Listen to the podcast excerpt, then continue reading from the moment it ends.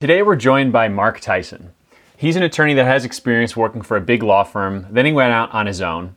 Today, as an attorney with his own practice, he helps founders and small business owners get started and run their businesses.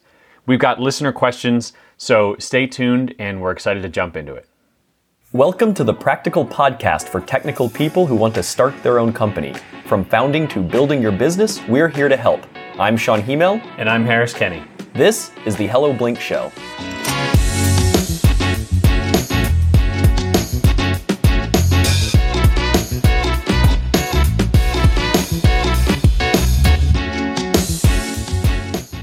Mark, welcome to the show. How are you doing today? Everything's good here. Thanks for having me, guys. Yeah, so we've got a couple of questions. I know that we chatted about some things. I've got a couple of questions that I've been thinking about, and we posted this on social, and I got some good feedback with people who are asking general questions as well as some specific stuff for you as a lawyer. What what law advice um, might you have for them? And a lot of times these are people starting their own businesses, small businesses, or in larger practices, but we focus mostly on individuals, smaller businesses, LLCs, that kind of thing. So, to start off here, something that I've definitely run into, and I know that we chatted about this over email, is this idea of LegalZoom, Clerky, all these sites where you can go get uh, essentially legal advice, but you know, they'll, they'll say like, don't use this as official legal advice when do you recommend actually going to hire a lawyer versus just saying, you know what, I'm going to look something up on LegalZoom? Yeah, that's a great question. And it's a question I get a lot um, from folks, especially who are um, cash strapped. Uh, at the start, whether it's solopreneurs or um, you know startups who are chasing growth um, and who are even eyeing investment, they may look at these solutions and think, this is a great way to kind of get the bones in place without uh, blowing through whatever cash you know mom and dad fronted us um, to get up and running. Um, and and to be perfectly candid, some of these things uh, really do work um, for for entrepreneurs. And so I don't I don't give a, a categorical don't do it when people come to me. What I typically do say though is, you know, if you've got me on the phone, you've probably got questions for me in addition to why should I work with you versus, you know, using LegalZoom or Clerky or, or one of these programs. Uh, and I think that really gets at the root of the issue is a lot of folks have questions that are unique to their situation that they want to have answered. And the reality is you're not going to get answers from these programs. You're going to get a, um, a set of templates that are that are spit out and there's some customization involved. I mean, you're going to get prompted to, you know, enter the number of people who are going to be equity holders in the business, you know, state of, of incorporation or formation if you're an LLC, and other things like that. But uh, the things that that may keep you awake at night, from whether it's from a liability perspective, you know, protecting IP, things like that, uh, you're not going to find peace of mind uh, from these programs. And, and if you do find peace of mind, it will likely be temporary and it may be illusory. And so, usually, what I tell people is if you're looking for somebody to really f- function like a legal consultant, that's when you should hire a lawyer. And there are ways to be, you know, cost sensitive to these things too. I mean, one of the things I do is is use flat fees, especially for formation. I think it's kind of absurd when people just charge by the hour because um, it's really easy for lawyers to scope out formation projects. At least lawyers who do it all the time. Um, and so, I mean, to to put a bow on this, I really do think it's it's you know what are you looking for? Um, are you just looking for you know templates to to uh, to get you up and running? And if that's the case, fine, use one of these programs. But if you're looking for someone to to guide you down that path, you know, I think that's when it's time to to find a lawyer. Hey, Mark. So you full disclosure here, you've helped me with some projects before. Uh, so I just want to get that out of the way. But I just want to kind of tie what you were just saying. And can you just tell folks a little bit more about your practice and how your practice works and, and how you're getting those types of inbound uh, inquiries and, and how you how you work with clients and, and just sort of the way your business runs? Yeah, so so I would say that the two big innovations um, that that I've um, you know brought to bear with with my practice. Uh, the first, which you alluded to in your question, is is inbound marketing. Um, I think a lot of lawyers, uh, especially traditionally, have um, have gotten clients through referrals. So they've they've built up their practice by word of mouth.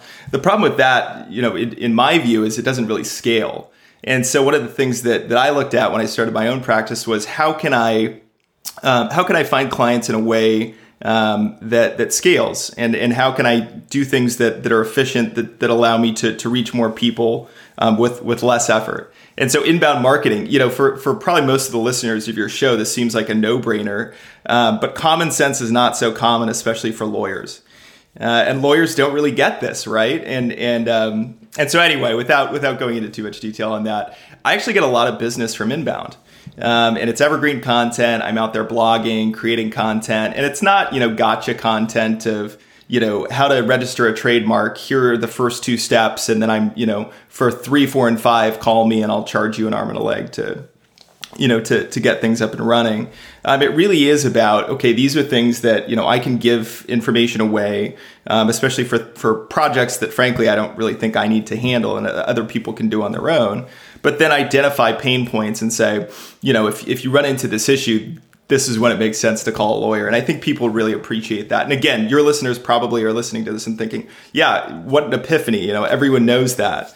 Uh, but for lawyers, it's really not been the case um, primarily. So that's that's innovation number one, and then innovation number two, which is arguably not that innovative in the legal space, you know, at this time, but um, is is really using flat fees um, and uh, and trying to avoid you know the dreaded billable hour. Um, where you you know sign up a client and essentially they write you a blank check and and you do the work and um, and send them a bill at some point. And usually they're upset because you know they didn't have any any idea of what it was going to cost.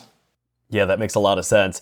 Um, so one of the things you know you're talking about these billable hours, and it's it can be a lot of money to have a lawyer you know on retainer or or as part of your staff. So at what point do you see it necessary for a company? At what growth level do you see it necessary for a company to hire a lawyer, um, have one on retainer, or even put together a legal team? Like, what if it's a really small company and they just don't have the funding? Because I think a lot of our listeners are, you know, if they're not part of a company already or they're looking to jump out and do their own thing, they're going to be bootstrapped. Yeah, it's a great question, and it's I mean it, it, it's tricky to to to give a, a universally applicable answer, but you know what I would say is um, what I would say is that the earlier you can find someone who you can call in a pinch, the better. Um, and ideally, you'd find a lawyer who you could connect with and say, "Hey, you know, maybe I'm going to form my LLC on my own. Uh, maybe I don't need your help, but I know I'm going to have issues, whether it's with with contracts down the road, with fundraising, with protecting IP. Uh, I know I'm going to need help, and." Um, and the earlier you can do that, connect with somebody, I would say the better. Because just as a practical matter, if somebody calls me up and says, hey, I need this thing by Friday and it's Wednesday, if I don't have a relationship with them, I may want to help them, I may like them.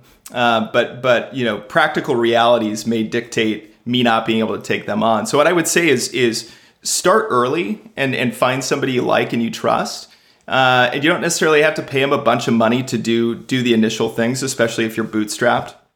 Um, but but get involved with somebody, and uh, I think that can head off problems down the road. You know, one of the things I see, especially for startups, um, especially for growth startups, they have this mindset of you know we're we're disrupting whatever industry or whatever field we're in. The problem is they they oftentimes see legal as this kind of impediment um, uh, for their disruption project, and so they think, well, we can just kind of disrupt legal, you know, the, the legal process uh, as part of as part of this project we're doing. Uh, and that's all well and good until you um, you know you you lose intellectual property, for example. Um, that say an employee is creating um, that who's working for you, and then all of a sudden you're in this bind where you know maybe you're trying to to raise fr- funds from investors and they're doing due diligence, and uh, and they say, okay, well, where are your your invention assignment agreements for your employees? And you say, what? I don't I don't even know what those are.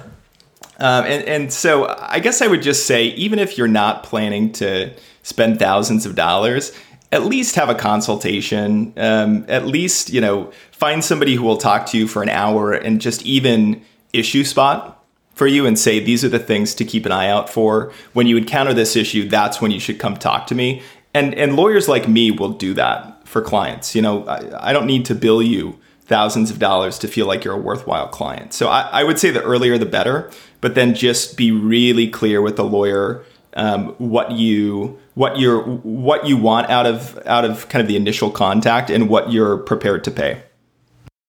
It reminds me of like the Donald Rumsfeld unknown unknowns sort of thing, right? Where it's like, look, at least just kind of get someone to look at this with you to make sure that you're seeing most of the problem. And then if you want to take a risk on it, that's fine, but just do it knowingly rather than blindly. It sounds like what you're saying. Exactly. The how I describe it is um, it, it's helpful that to have somebody um, set the parameters of your of your universe. And I think that really drives it at your comparison with the Rumsfeld quote. In fact, I, I use the Rum, Rumsfeld quote too, but um, visually, I think it can be helpful to just imagine, you know, drawing a big circle around um, all the issues that you may encounter. And I, th- I, think that's really helpful. You know, circling back to an earlier comment I made about peace of mind, just helps people to feel like, okay, I now have a grasp of, of you know, some of the things I need to look out for.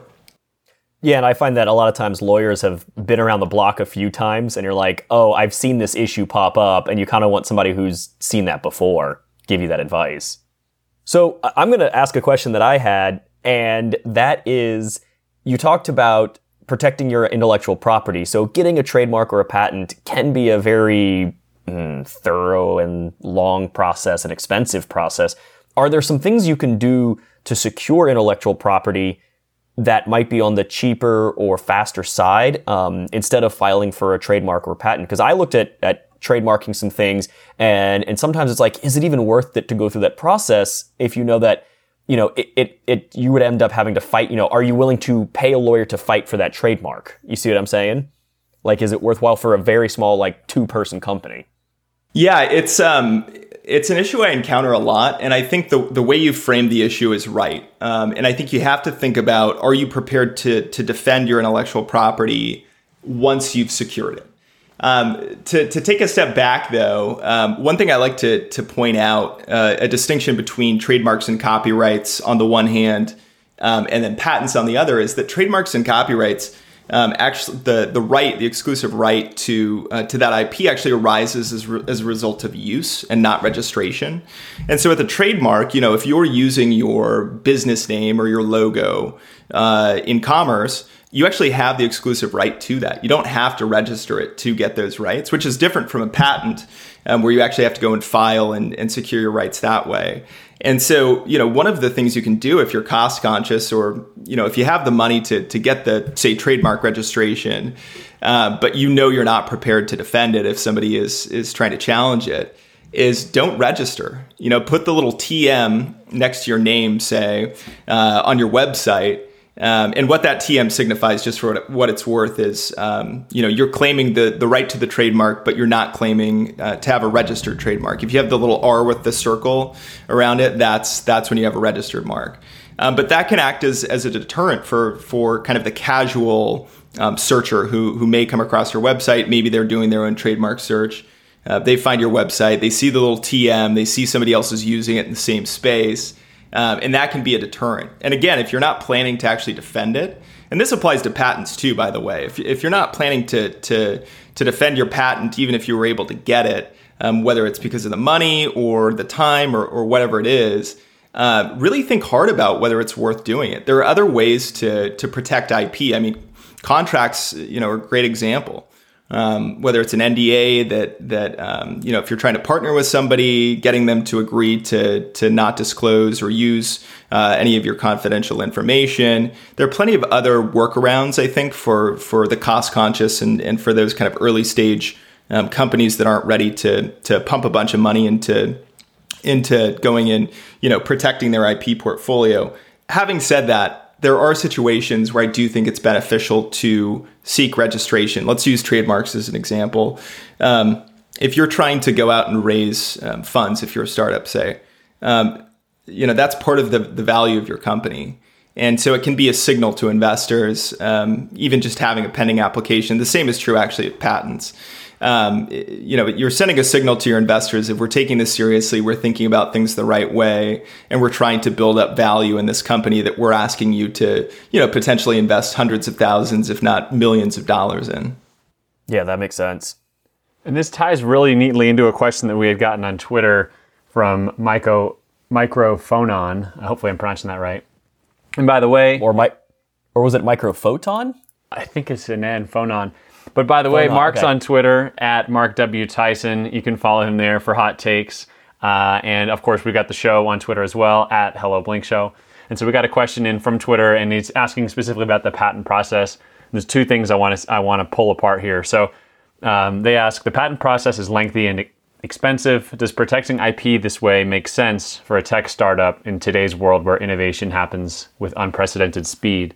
And I think a lot of the comments earlier were talking about the cost of defense but the other cost is just associated with the process itself and how much time it takes and how that could potentially slow people down. Is that something that you've seen with clients in your practice where there's concern about the patent process beyond defense, just the amount of time and resources it takes? Absolutely. And I, I think, you know, in this space, the product and the market are really going to drive whether it makes sense to, to pursue uh, a patent filing you know, if it's a let's say pharmaceuticals, you know, if it's a something that requires a lot of time and a lot of capital uh, to bring your product to market, getting a patent is going to probably be you know a, a necessary step you have to take. Um, if you're building an app, um, I mean, putting aside the question of whether it's patentable anyway, but if you're building some you know consumer product that uh, you know, is somebody else could um, could copy easily or or create some something that's similar to it you know, by the time you actually get to the point where uh, you you may have the the patent protection, you've spent you know tens of thousands of dollars on on legal fees. You're not even prepared to defend it. Uh, there's really no need to have it. I think you know your your your um, listener's question. I think is really. Uh, you know, you know when you when you consider it in that context, I think it it sheds some light on um, on the importance of founders stopping and, and taking some time to think. You know, why are we pursuing this? Is it a vanity project? Is it because somebody told us that it was the right thing to do? Is it because we met a lawyer at some, you know, startup event who said, "Oh, you've got to talk to, to my patent guy. You know, that's going to to solve all your problems." And you know, investors are going to come flocking to you and, and pump millions of dollars into your company. You know, these are all questions that you should be asking. Now, having said that, there can be some um, there can be some value to uh, pursuing this type of thing or or you know trademark registration, like I mentioned earlier. Um, you know, as a signal of of the the earnestness of your intent. Um, to investors, to bankers, to other people who may be wanting to fund you. So it's it's a really situation specific thing, but um, I think the important thing to remember about that is is don't do it just because the herd is doing it. Uh, really stop and take some time and, and think about what your unique situation is. Yeah, it sounds like that exactly highlights kind of where there was ultimately tension here. They they followed up later outside of the question, just saying, you know, that there was a. It sounds like a disagreement between the founding partners. One who had said that they needed a patent patent before investors would talk to them, and they were working with a law firm doing seven hundred dollars an hour, billable hours, well into the five figures, and they wanted to keep charging more as the process was going on but that the company was bootstrapped. This basically wiped out their capital, and then the co-founder ultimately left the business. And so it sounds like the difference between those partner, those founders, about whether they wanted to bootstrap and how they would bootstrap and how legal would be handled one way versus whether they wanted to get investment, and then in that case, a legal strategy is very different. It, it seems like that that's kind of the root of uh, what happened here and how it affected that business ultimately. It looks like they're still running, and the product actually looks really interesting. So I think they're they're doing fine. But I think it was that difference in paths it, that really kind of highlighted where the problem was. Yeah, yeah. Pick your founders carefully too. So, getting getting to that question, going back to some of the ones we were discussing earlier, the one of the questions that comes up all the time, or excuse me, more of a uh, not so much of a question, but a debate that I have with some of my friends is: Do you go LLC or do you go corporation? What are your thoughts on that? What necessitates one versus the other? Totally situation dependent. I would say that if you're a solopreneur um, or small, closely held company that's going to be bootstrapped, uh, by and large, an LLC is going to be your your best bet. Uh, one of the big advantages of having an LLC versus a corporation is is uh, ease of operation. Um, so with a corporation, is I think probably most most listeners or or at least have have some passing familiarity with um, is that you know you have to have a board of directors and a slate of officers, and you have to have meetings and all these things. Um, that if if you're just a one man or one woman show, or if it's just a couple of you in your early stages, it's excessive. It's a waste of time. Um, and if you don't follow these formalities, you can get tripped up and and put your your corporate liability shield at risk.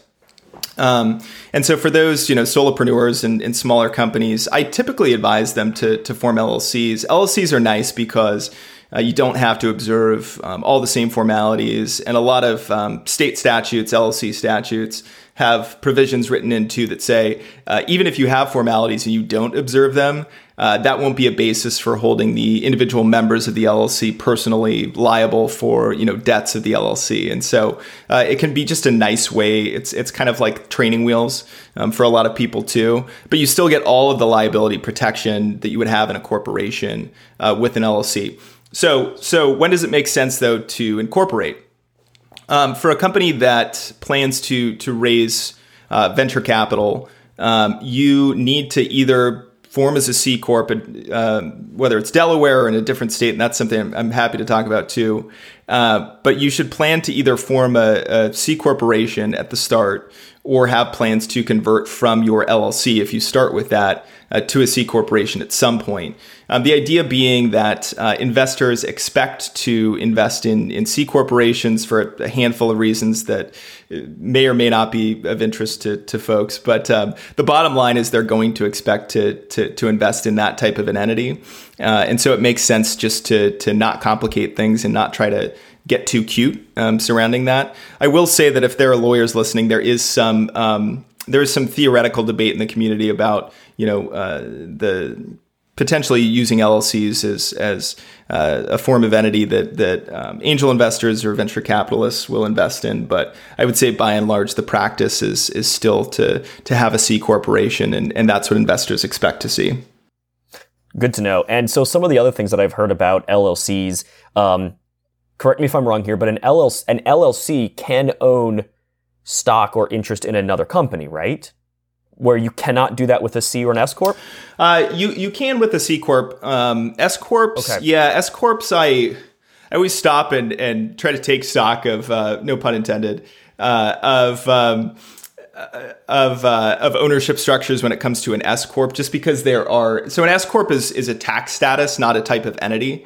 Um, there's one corporation, and then the C corporation refers to a tax treatment, type of tax treatment, and the S corporation also refers to a type of, of tax treatment. But there are um, fairly strict limitations on um, on uh, classes of stock for S corporations, um, the identity of the shareholders, the number of shareholders, and things like that. And so, uh, when it comes to structuring, anytime an S corp is involved, I, I, immediately, you know, my spidey sense starts tingling. So I'm reluctant to to um, to kind of speak too generally about that. But um, but to, I mean, to answer your question more directly, um, yeah, a, a, corporation could could own shares in another entity as well. Um, one of the other things I should mention about LLCs too is um, one of the things that, that people like is um, flexible tax structure.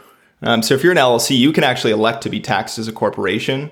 Um, whereas if you're a corporation, you can't elect to be taxed the way that an LLC would be, uh, which which is often the way that, that partnerships are taxed. If, if you're a multi-member LLC, um, or if you're a single member LLC, uh, the default tax status is is disregarded entity, which is how sole proprietorships are taxed. Got it. And that's that's the pass through nature. Of it? Exactly. Exactly. So the other thing that that I've seen is that so some states like Colorado will recognize a single member LLC, but the IRS doesn't recognize a single member IRS. Excuse me. The IRS does not recognize a single member LLC. Is that correct? That's that's exactly correct. And so LLCs are um, are creatures of state law. And so when you form a single member LLC, whether it's in my home state of Washington here or Colorado or any other state that, that has an LLC statute, you form your LLC and you have that regardless of, of how the IRS views you. But if you don't make any kind of um, tax election after you formed your single member LLC, your default tax treatment will be that of a disregarded entity in the eyes of the IRS. So the IRS will look at you and will say, uh, we view you essentially as a sole proprietorship. And so it's all passed through, all the uh, profits and losses are, are going to be re- uh, reported on your personal tax return. Um, but just to be clear, that doesn't mean that you lose your liability protection. Uh, because again, it's a it's a it's your protections lie at the state state level, uh, and the IRS is is completely separate and apart from that. They're just concerned about taxes. So let's say you build something and it and it you know somebody buys it in another state and it hurts them and they're coming to sue you, right? I hope that never happens to somebody, but let's say that that does, and an LLC, are you saying an LLC protects you in the same way that a sole proprietorship would protect you from a legal perspective? Um, no, so a sole proprietorship doesn't create any kind of liability shield for you. Um, the way that an LLC would. Um, really, the, the the point is that um, the the compare the point of comparison between the single member LLC and the sole proprietorship is solely based on on tax treatment. Um, really want to encourage all the listeners out there if you're at all concerned about liability uh, form some type of entity, whether it's an LLC or a corporation. Uh, don't just rely on the sole proprietorship. I know it's easy. I know it seems less scary, uh, but in reality, it can cause a lot of problems for you down the road if you don't form up. Um, so, so yeah, I mean, if there was a lawsuit, um, you know, and, and, God forbid there ever is, but let's say you're sued, and if you're you're an LLC, um, you you do have that liability shield that um, that prevents uh, prevents the person who's suing you from actually going after your personal assets. It's essentially limited to to the assets of, of the LLC. This is one of those situations where you say, "Hey, this is not legal advice. This is where it gets kind of gray. You should probably talk to an attorney even for a little bit." Right? Going back to the earlier defining your universe, right? Yeah, I mean, it's funny, you know, the, the more you spin out these scenarios, I think that um, in a lot of ways, it's it's like uh, you know total employment for lawyers. You know, the more you talk about this thing, it's like. Um, you, you know if you can scare enough people with uh, with just kind of spinning out these scenarios but i mean there's there's some truth to it too uh, you know, I, I, think the value of having a good lawyer um, to to talk to is is to spin out all these contingencies, right? And say, well, what happens if if you know X scenario occurs? What happens if Y scenario occurs? What's the response? What's my exposure? You know, all these things are, are really the value of of having a good lawyer, especially a good business lawyer, is, is really mitigating risk and planning for risk. And what I would encourage listeners to do is to to shift your perspective if it um, if, if, if it had previously been, you know, to see lawyers is essentially, you know, document mills. Uh, you know, can you send me the template you have for, you know, X, uh, X type of contract? Try to move away from that. Um, you're not going to get the same value out of working with your lawyer if that's the way you see things um, really the value you're going to find is okay let's do some planning. Let's talk through these scenarios. You know what's my what am i trying to do with my business? Uh, you know where the where are the threats coming from? Let, let's run through all these scenarios. Yeah that's been my experience i think on the legal side and the accounting side as well is that you're you're moving from you want to try to shift from tactical you know, and very like task oriented conversations with these types of advisors and, and, instead try to find advisors who can be more strategic, who you can have very personal conversations with about your goals for the business, why you're doing this, personal goals, what keeps you up at night, what, what you know, the, your motivations. Because I think that being an entrepreneur can be very lonely, um, particularly if it's a one person operation. And so these are avenues I think to get some camaraderie and to get someone to help you navigate the process and and not just sort of like you said hey here's a template or here's just sort of, and you know or hey what's the cheapest way that i can possibly get an nda uh, you know I, I, think that's not the best way to do it especially when you know you if you don't have other people to lean on it, it can be a good way to get counsel and perspective from people yeah, and, and just as a plug for finding a good accountant too, um, you know, a personal story that that, that I want to share um, is I waited too long to to go and find a good CPA to help me out, and you know, it's not like there were dire consequences to doing that, but you know, there were some headaches I had to sort through because I you know thought, okay, I have a, a simple tax structure, uh, it's just a single man show uh, what's what's the big deal, right? There's TurboTax, it exists, and so you know it was kind of a humbling experience to to realize that you know the advice that I've been giving to people for so long, I wasn't applying to my own life and my own business uh, in a different setting. So I think that comparison is apt. Yeah, I think I think uh, we're gonna probably have to get an accountant on here as a separate interview as well. I think that'd be fascinating. I've I've already had somebody ask me like, uh, "Yeah, this is awesome. Get a lawyer and get an accountant. you know, can talk to both." Because we're a fun podcast. Next week we'll have actuarial uh, experts from insurance companies talking about how likely it is that you'll die. oh dear, oh dear. So anyway, uh, I see a lot of businesses getting listed. You mentioned this earlier. They get listed as Delaware as their home state. Uh, why does that happen? There's an institutional bias, um, uh, especially among venture capitalists, for startups to be incorporated in Delaware. Um, Delaware has a uh, a fairly robust and sophisticated body of corporate law that's been developed um, uh, by case law over hundreds of years. Uh, and it's well known. It's kind of the flagship state as far as you know other states crafting their their corporate statutes and um, you know seeking guidance and, and input from from previous court decisions. So you know there are good reasons why why companies go to Delaware. Um, and and also, by the way, there's some there's some favorable um, you know there's favorable treatment uh, uh, in the laws for, for corporations there. So so there are good reasons for companies to flock there. Um, but I think it it it's been uh, overstated the importance of going there, especially for you know the solopreneur, the small business that's closely held, that's you know based in Colorado or Washington or you know somewhere west of the Rockies. Uh, maybe you had a friend who said, "Hey, go to Delaware. It's a great place. Uh, you know, the the the corporate statutes are really friendly there." But in reality, you're never going to use those things. What benefit is it to you to to uh, to form there if those things are never going to come up? If there's never going to be a you know derivative shareholder action that you have to deal with, um, and and in reality, you're actually going to take on quite a bit more um, administrative uh, hassle. You're going to take on more expense. Um, you know, if you, let's say, form an LLC and you're based in Denver and you decide to go to, to Delaware, you're going to pay filing fees to form your LLC there. You're going to have to pay to get a registered agent in the state because you're not based there. Uh, you may have franchise tax obligations. Um, and these things are going to be annual. Some of these things are going to be annual. But in the meantime, you also have to register your business in Colorado. You have to qualify in Colorado, which will probably be another couple hundred dollars. It would be in Washington. Um, and you know you're going to have tax obligations there too. So I mean, I guess ask yourself the question: Why are you doing this? And if the answer is well, because you know I read some article on uh, you know business.com or whatever. Uh, that, that says that's where you know serious companies go to incorporate that may not be a good reason now on the other hand uh, if you're a startup that plans to go to sandhill road and, and drum up you know interest in funds uh, being a delaware c corp may be a really good idea um, VC investors tend to expect to see that. Uh, and so if you uh, you know if you decide that you're going to incorporate in New Mexico or somewhere else like that, they may ask questions and say, well, you know, why did you do that?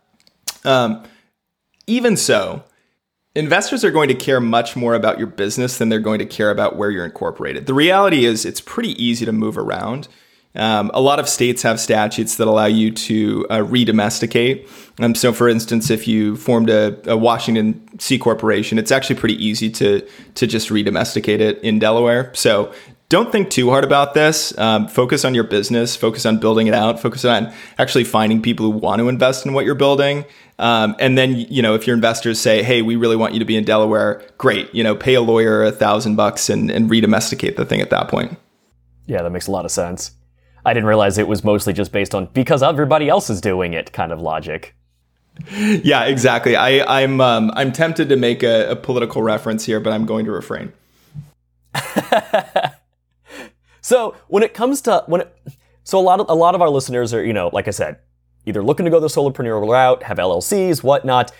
At what point do you decide to hire employees versus use independent contractors as help? Where does that, because there's like a legal thing that happens when somebody starts working for you too much, they become an employee. So where is that barrier? Where should people, people be where should people be concerned? Yeah, um, this is actually a really fraught area, and and I'm kind of surprised, frankly, that there's um, that it's not more publicized. And and really, I blame Uber for this. Um, you know, Uber has this really high profile um, I think they've, in many ways, been at the fore of, of the gig economy, of, of, leading that movement. And you know, however you feel about the gig economy, um, you know, the structural elements of it, um, it's certainly a thing, and, and Uber's been heavily involved in that. But the reality too is that, and, and just for some background, I, I assume a lot of people are, are familiar with this, but Uber's basic model is, you know, our drivers are contractors, not employees, and that allows them to um, to make lots of money because they don't have to pay employment taxes and you know provide benefits and all these things.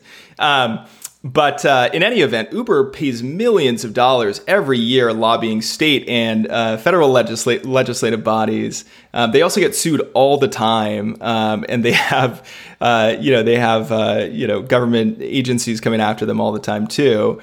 Uh, the thing is, though, they have the resources to do that. If you have, you know, a one or two or three person LLC, you know, with limited funds, really think hard about how you're classifying your workers. Um, the the divide between contractors and employees is not what you call them; it's how you treat them. And so, if you say, okay, we want to use contractors because we want to save some money on employment taxes, and we just want we don't want to have to deal with payroll um, and and a handful of other things, um, and and so you just say, okay, these workers are contractors, not employees. Uh, that's not going to cut it. Uh, the IRS and, and other state agencies that are going to look at this issue are going to say, okay, how are you treating these workers? Uh, and by the way, there are different tests for every body that that looks at this. The IRS has this this test known as control, um, which what does that mean? Uh, and they have like you know 18 different sub factors that you have to look at. Uh, and then I think in the state of Washington, there are at least two or three government agencies that have their own tests. Um, all of them pursue people pretty aggressively because they want employment taxes, uh, they want to protect workers and do all these things. Uh, but if you misclassify workers, you know you could be putting your business on the line, frankly, because if you get hit with back taxes, um, fines, penalties, you know, for misclassification, um, that's not going to be you know spread out over. You're not going to get an installment plan from the government. They're going to say pay all this now, and there may be damages multipliers. And so if you have payroll to make, um, you know you might have to shutter. I mean, it might cripple your business. So typically, what I tell people is you really need to think through this carefully, and and it can be quite beneficial to talk through a lawyer if you're thinking about um, you know classifying workers as contractors. Uh, because you put you you could be creating an ex- existential crisis for your business if you if you make a mistake here. It's so interesting you bring up Uber. It reminds me of the earlier comment about sort of disrupting legal. I mean, the whole business is built on regulatory arbitrage where they're like, "Oh, we're not a transportation company. We make an app." And it's like, "Well, well, you've been calling yourself ride sharing for the last eight years. What are you, what are you sharing? You know?" Right. And they're like, "Oh, well, those th- we have our drivers." And then you go from from an employment perspective, you're like, "Oh no, those are those are suppliers, those are contractors, and things like that." Um, you know, I think that, and, and like you said, that the history of that company has been fraught with lots of concerns and issues and you know ultimately if, if you want to start something and you're getting ready to bring someone on that's a really big responsibility. If you are deciding that this is the place where you want to start cutting corners you need to figure out how to make more money. Raise prices introduce a better product. If you if you really want to nickel and dime someone who's going to be taking a huge chance working for you i mean if you're their fir- first employee there's a very high risk situation that they're going to be in deciding to work with you and for you and trust you uh, just try to figure out how to get them on board the right way or do something that will be a pure contractor finding someone through you know an upwork or an agency or on craigslist or something like that where it's very obviously a, a clear contractual relationship where there's clear terms and then when it ends it ends and there's no hard feelings. But to try to like push it i think is to really kind of get yourself off on the wrong foot um, you know and i think that yeah i just think that's i think that's you're opening up a whole new world for your business and i think when people are trusting you entering those doors you really want to get off on the right foot and if you can't figure out a way to make the numbers work now how are you going to make it work when you have 10 employees how are you going to make it work when you have 100 employees Well, ask yourself about what kind of culture you want to have at your company too. I mean, that's that's a consideration I think people really need to give some thought to. The smaller you are, in, in some ways, the more important your culture is going to be, especially at the start. Um, you know, while you struggle to make it, and if you're using contractors and you're you know abiding by these restrictions on on how you can treat contractors, there's going to need to be a pretty long leash that you're giving these folks. Um, and at the same time, you're not going to be giving them much else as far as benefits and other things like that. Um, and and even if you want to, you should not be uh, because you're gonna you're gonna risk um, the the misclassification issue that I alluded to. Uh, and so if you plan on having a culture that is tight knit, um, where you have a lot of um, control over your employees, and, and I don't necessarily mean that in some draconian sense, uh, but you know the ability to supervise what they're doing, quality control, those things. Um, you need employees. I mean, you need people that you can give um, that that you can give a lot of direction to. Uh, and if you have contractors, you're just not going to be able to do that in a way that that's going to to also protect you from um, from the misclassification issue. It reminds me of that, you know, when people say, "Well, how do you think of the workplace? Is is where your your colleagues is is work like a family?" You know, and I think sometimes people say, "Yeah, it works like a family. I'm not like mean to my employees," but it's like, well, if if this were like a family and and you had one of your children were hungry, like, would you give them less food? you know, and they're like, "Well, I'm still hungry," and you'd be like, "Sorry." you know, I'm hungry actually, so you can eat later. You know, it, it, work is not a family. Your business is not a family. These are people who you're compensating for work, and you you can't take advantage of that. I, I just I've seen it go sour and spoil so many times over and over and over and over again, and uh, it's it's not a family. You're employing people. You're compensating them. Decide how you want to compensate them, and then take the trade-offs that come with that whether it's contracting and then you have less control and all the other things or if it's employment then you have to pay more benefits and you're more locked in either way, there's pros and cons. But I, I, hate to see. Uh, sorry, this is like something that gets me really fired up. I hate to see people take shortcuts on this kind of thing. It really pisses me off. I think one of the things that a lot of people neglect doing is coming up with some kind of mission statement for their company. And the, you know, I always see it as three big things in your mission statements. And, you know, I, I want to point out that a slogan is not a mission statement. A mission statement should include what benefit, um, what obligations do you have for uh, your customers, you know, that's usually where people stop thinking, but also your shareholders and your employees. What, what are you trying to provide as a value in your community to those three specific groups of people? And you're right. You, you should be doing something and thinking about your employees as part of your family to help with this. Um, so one thing I wanted to ask Mark, um, I know you mentioned Mark that there are a bunch of stipulations that defines a contractor versus a uh, employee there's probably a whole ton. Are there a few that listeners can clue in on? So, like, one that I heard is like, is this the only contract they're working on? Or is it a number of hours or amount you're paying them? Something that would say, oh, you know what, I'm, you know, if somebody says like, oh, I have this contractor, but they're doing 30 hours of work for me a week and it's the their only contract, does that become a potential problem? They start looking more like an employee. Yeah, so one of the classic examples is how do you pay them? And so if you're paying them uh, based on the hour, right? Um, that's how you typically pay employees, and so that's going to be a red flag. Versus, you know, let's say, um, let's say you have a contractor and you pay them a lump sum. Uh, that is more common for for contractors, and so that's going to be um, one of the factors that really any government agency is going to clue in on right away. Uh, another factor that that these agencies will look at is um, the uh, the the length of the engagement. If it's indefinite, again, that's starting to look like at will employment. Uh, versus, okay, this is a six month project. Uh, I'm paying you $50,000 for these deliverables. You can do the work how you want to do it. You can do the work when you want to do it. All I'm concerned about is getting those deliverables by the, the project milestones that we've agreed to. Got it. So if you have a state, so the big thing here is to have a statement of work and say, and if you break out, here are the prices for each item in the statement of work, my deliverables, that you're you're pretty good as long as it's not like an indefinite kind of contract. Exactly. One of the other things I'll say too, um, this is an issue I see come up all the time in in agreements with contractors or putative contractors. Uh, they the the company that's hiring the contractor, the so-called contractor, puts in a non-compete agreement and it's just bananas. I mean, first of all, you know, I, I have issues with non competes generally speaking, even for employees. Um, but to put it in agreement with a contractor, you're essentially saying you can't work for anybody else but me. I mean, what more control could you try to exert over somebody else uh, in the marketplace, right? Uh, and, and so that's another thing that that people aren't necessarily doing it intentionally. They may have just found a form online, or maybe their lawyer sent over a form. Uh, but be really thoughtful about uh, you know what these what what you may think are boilerplate terms, the impact that they may have on this this classification issue. And I think you know when it comes to like finding talent and finding good contractors, those types of things will be red flags. So you know you may have a lawyer who's saying, "Look, we you know let's take a belts and suspenders approach here. Let's throw everything at them and we'll leave it to them to redline." That may push people away. That may may make someone think, I don't know, I don't know about the approach that they're taking here, or they just have to spend a lot of time redlining things.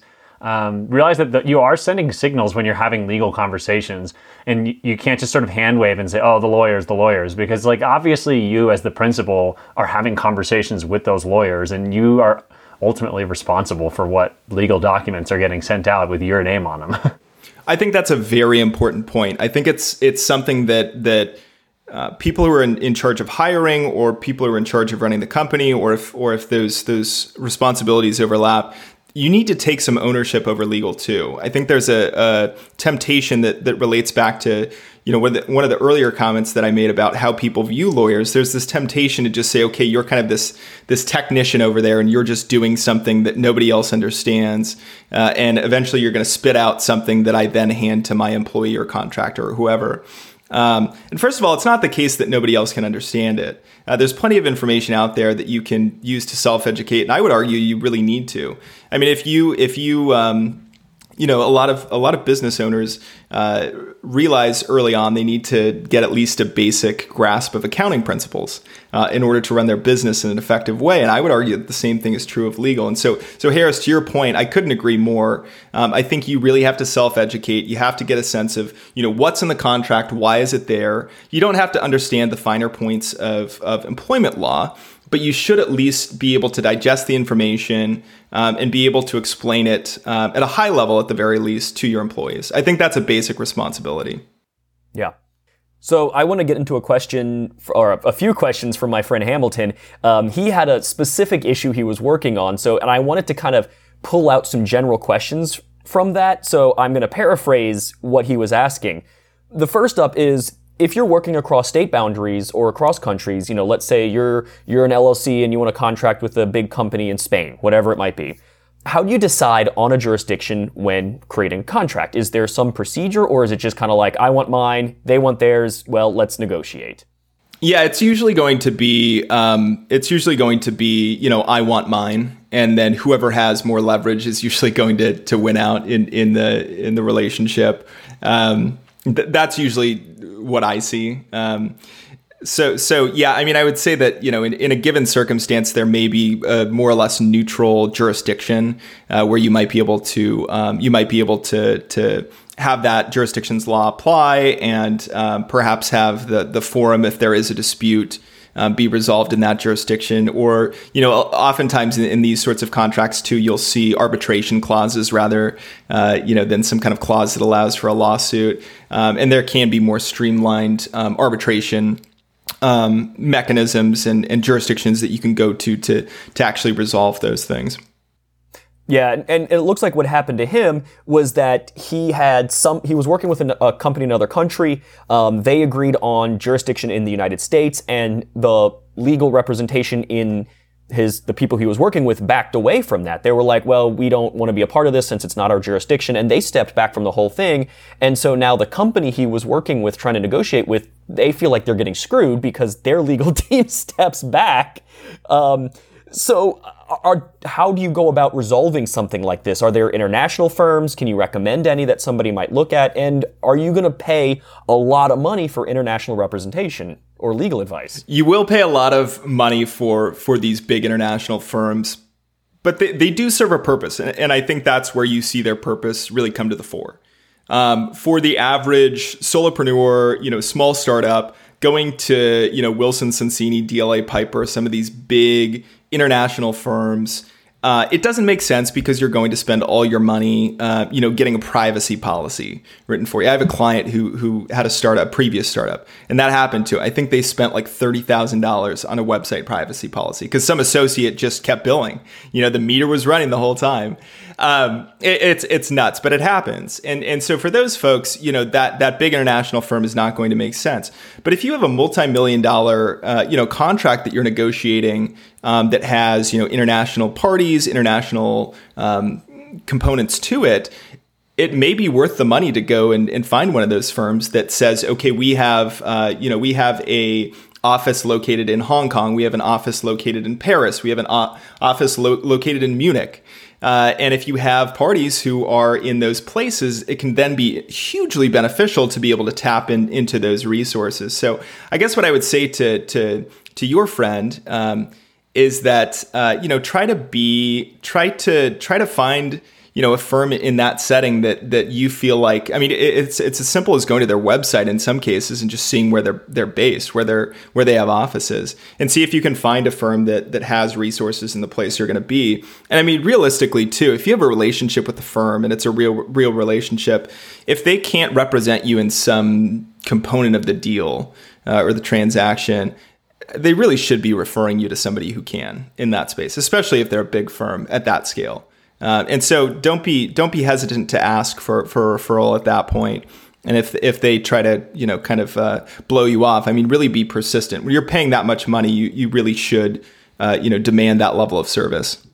Yeah, and so, how do you go about interviewing lawyers, whether you're going to hire them to be part of your team or if you're going to contract with them to help you with some stuff, uh, to make sure that they understand or have some familiarity with your specific field? So, I know, I believe that most of our listeners will be in, say, the technology, electronics, programming. So, how do you make sure a lawyer understands at least a little bit about that world and what that looks like? What are some good questions you might ask them?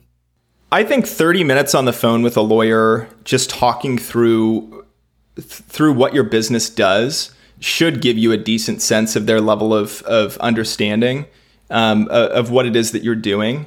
Um, I think just being able to to to to hear from them if they're curious about what you're doing and when when they ask you questions first of all if they ask you questions about uh, you know what it is that you're doing with your business what your goals are and are then able to speak back to you intelligently at least you know from your perception about what it is that you're doing and then be able to start issue spotting that to me is a sure sign that they have a baseline level of competence in whatever industry or you know area of, of you know technology that you're in. If they can't do those things and just start talking to you about what their hourly rate is that may be a warning sign. If they don't ask you about what their business uh, what or what what you're trying to do with your business um, that could be a, a sure warning sign for you. What i will say though is is you know don't lose sight of the importance of of personality fit in this too.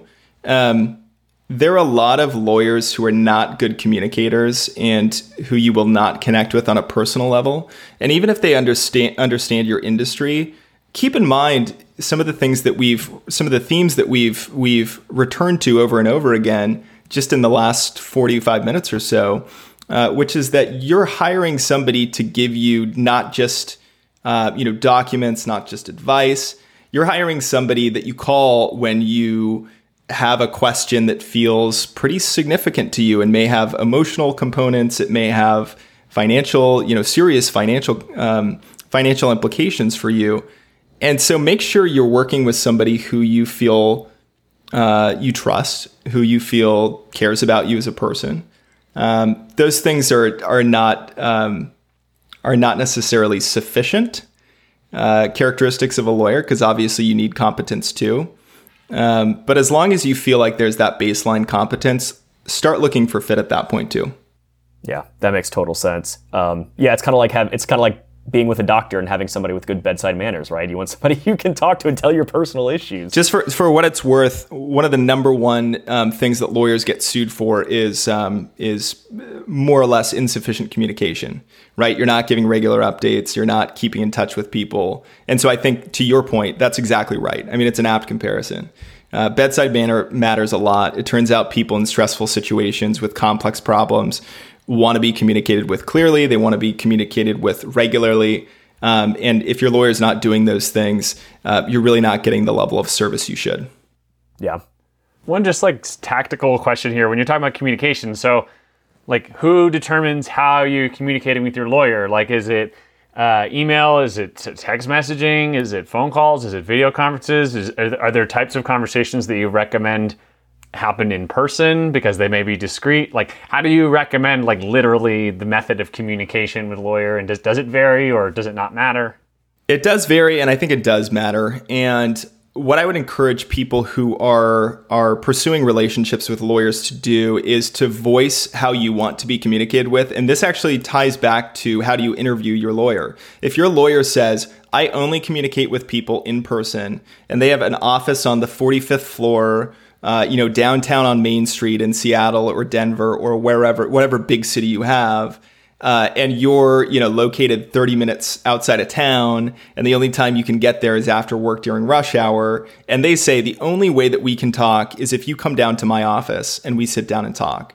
That may not be feasible for you and i think obviously you know in, in the moment that we're in that's not feasible but um, you know my experience has been as as somebody predominantly meets with people over uh, you know video conferences telephone calls um, communications through email is that a lot of people don't really want to have to go down and see their lawyer in person. There are exceptions to that, of course.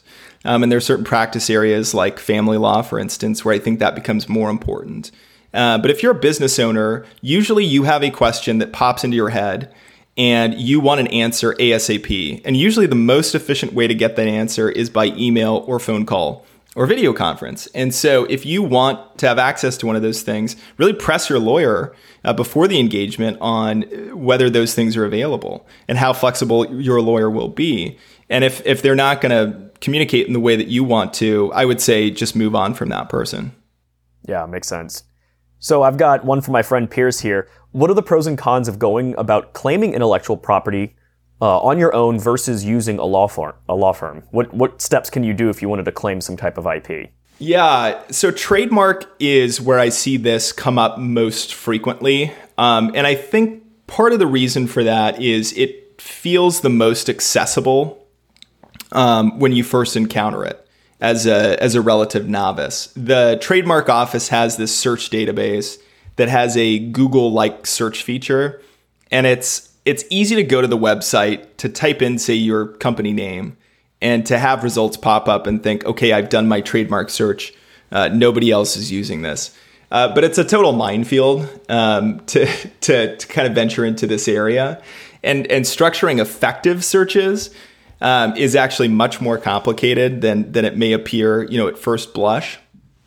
Um, and, and even beyond, you know, structuring an effective search, analyzing the results of your search requires actually a fairly sophisticated understanding of trademark law.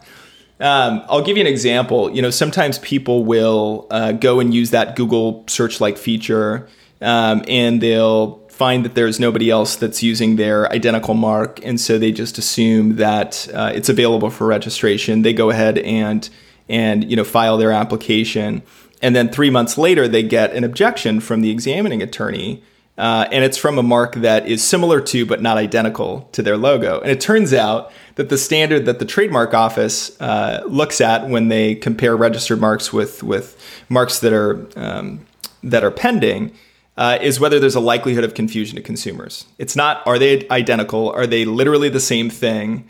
Uh, it's is there a likelihood of confusion? And that's a much more um, you know diffuse, vague standard and it, it really requires an understanding of, of case law and of you know the applicable trademark laws uh, to do a useful analysis of that issue.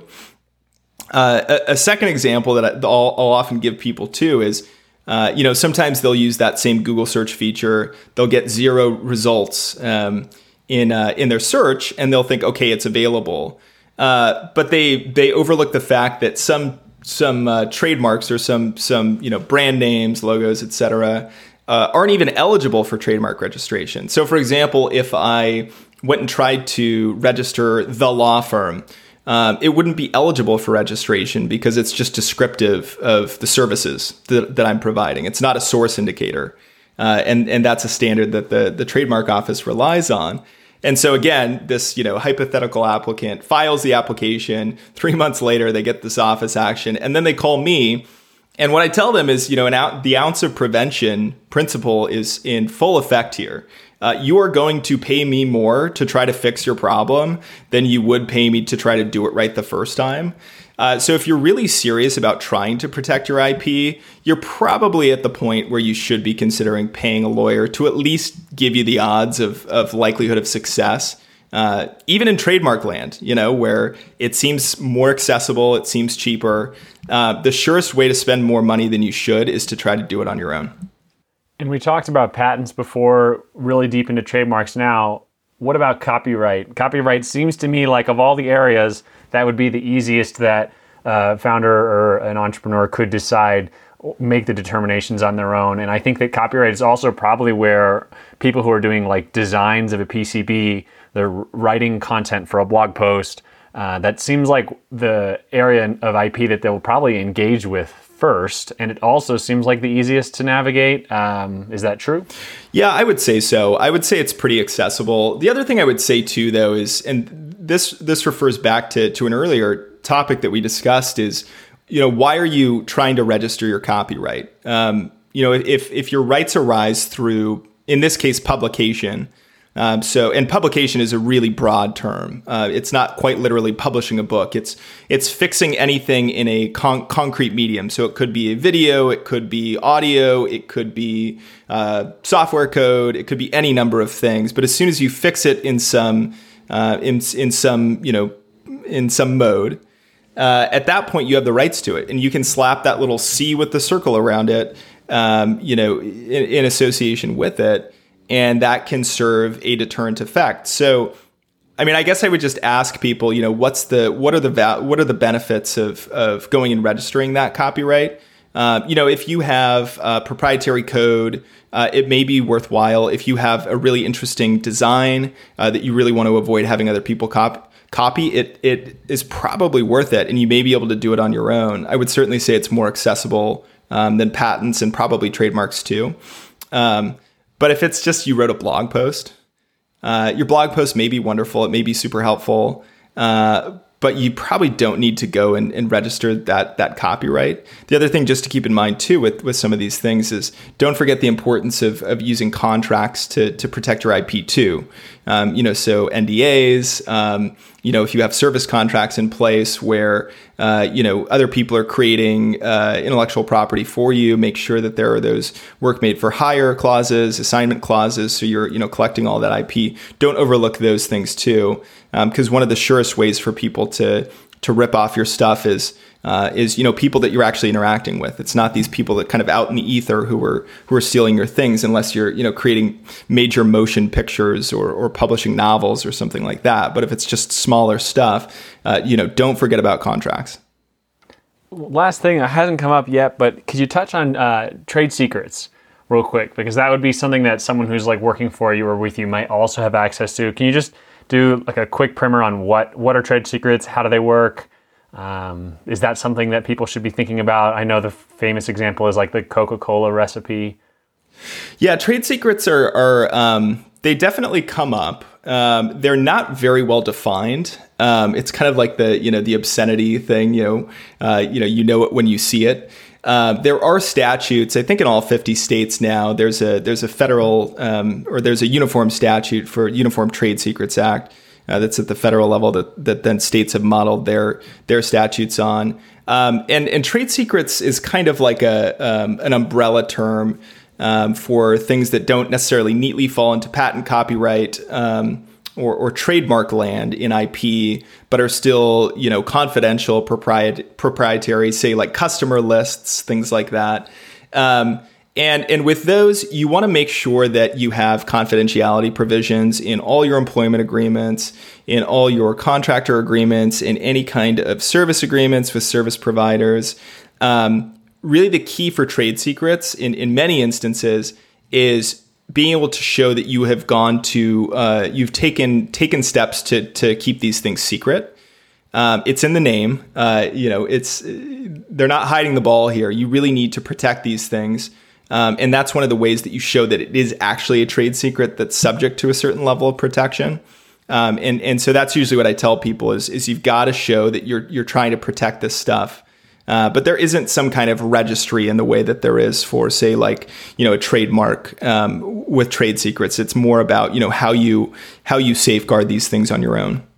Yeah, that's super enlightening. I didn't realize that you know trade trade secrets are something that's I guess not super well defined, but can offer you some protection. So that's good to know. Thank you. So I think that's everything we've got time for. Mark, thank you so much for being on the show. I learned a ton today about protecting yourself by on a both corporate, contractor, um, and your own intellectual property level. So thank you so much. Great to be here, guys. Thanks a lot. So, Mark, where can uh, where can we find you online? So people love this. They're, they're all in. They want to spend more time thinking about legal advice and lawyers. Where can they find you? Yeah, so my website's uh, marktysonlaw.com. There's a lot of um, you know blog content out there that some of which is applicable for you know people regardless of what state you're in. Um, you know, especially intellectual property stuff because uh, that's not controlled at the state level, um, or at least you know aspects of it are not. Um, so if you want to go and check out blogs, you can find stuff there. Um, you can find me online at Twitter. Um, I think I'm at Mark W. Tyson, not the most creative, but you know certainly descriptive. Uh, you can find me on LinkedIn too, but really the blog I think is probably going to be the most useful resource. I mean, unless you really want my spicy hot takes on Twitter, the blog is where you're going to find you know substantive content uh, you know, that, that may relate to, to the legal issues or concerns you have. Also, just for what it's worth, I'm always happy to talk to anyone, uh, even if it's not, you know, likely that we're going to work together. Um, I'm, I'm super open to, to helping out entrepreneurs and just people who have questions. So, so feel welcome to contact me. Thanks for listening. If you like what you heard, please subscribe, rate, and share the show. Let us know what you think on Twitter at Hello Blink Show. Find show notes at helloblinkshow.com. The Hello Blink Show is shared under a CC BY 4.0 license by Skullreza LLC and Kenny Consulting Group LLC. The intro and outro music is Routine by Amin Maxwell and is shared under a CC BY 3.0 license. This song can be found at soundcloud.com slash Amin Maxwell slash routine.